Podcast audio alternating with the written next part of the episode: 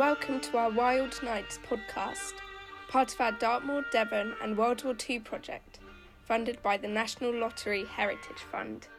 Gaz, could you be Mary, please? Yes, I can. Beth, could you be John? Okay.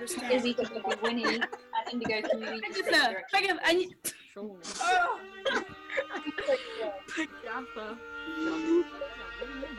That's true. I can't see you right now. Oh, you still met me as a person. it's true. I just forgot you were there. I didn't spell check it, so. During lockdown, we have been busy writing and collaborating on our new script about Dartmoor, Devon, and World War II. The lockdown writing process has been both challenging and exciting. We have been meeting over Zoom to build plot and develop characters, which then turns into the skeleton of our script. We write a scene over the following week and then bring them to the next online session, where the group reviews them, editing and refining as we go. We also have a document online which enables us all to edit the same script. As a person descending deep into quarantine madness, it is fast becoming the most exciting part of my week to see another person's cursor on the same document at the time that I am writing. I think I enjoy the way the discussions are here because uh, when it does get all messy and out of hand, you have to calm down and start again going one by one because it's impossible otherwise. Whereas when you're in a room all together, it can get quite hectic, I think, and doesn't. It's harder to calm down. The play follows a family's journey throughout World War II. A mother struggles with the arrival of an evacuee and holding her family together after her husband leaves for the war. A brother and sister who are in competition for the respect of their father and the responsibility that comes with it. Whilst the youngest grapples with sharing her mother with the new arrival.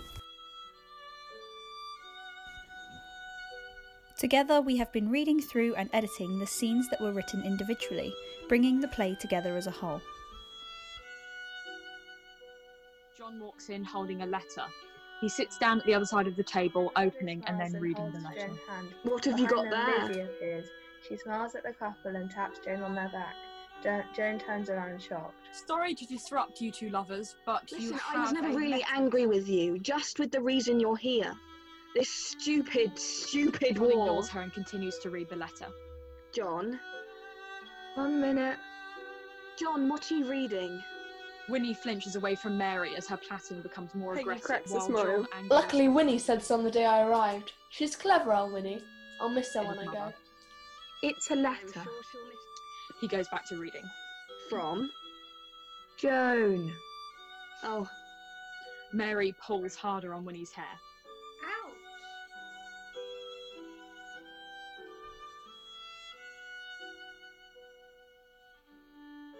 Over the next month, we will be culminating all the scenes we have written so far into one document and proofreading through to iron out any mistakes or plot inconsistencies. Along with this, we will still be carrying out our interviews with members of the community who have memories from the wartime, which we will include in our project to preserve these glorious insights into the past.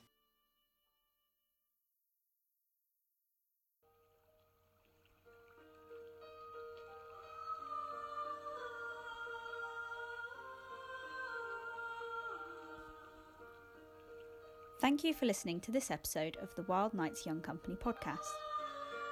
To find out more about Dartmoor, Devon, and World War II, you can head to the Med Theatre website at www.medtheatre.co.uk. The Dartmoor, Devon, and World War II project would not be possible without funding from the National Lottery Heritage Fund, with thanks going to all National Lottery players.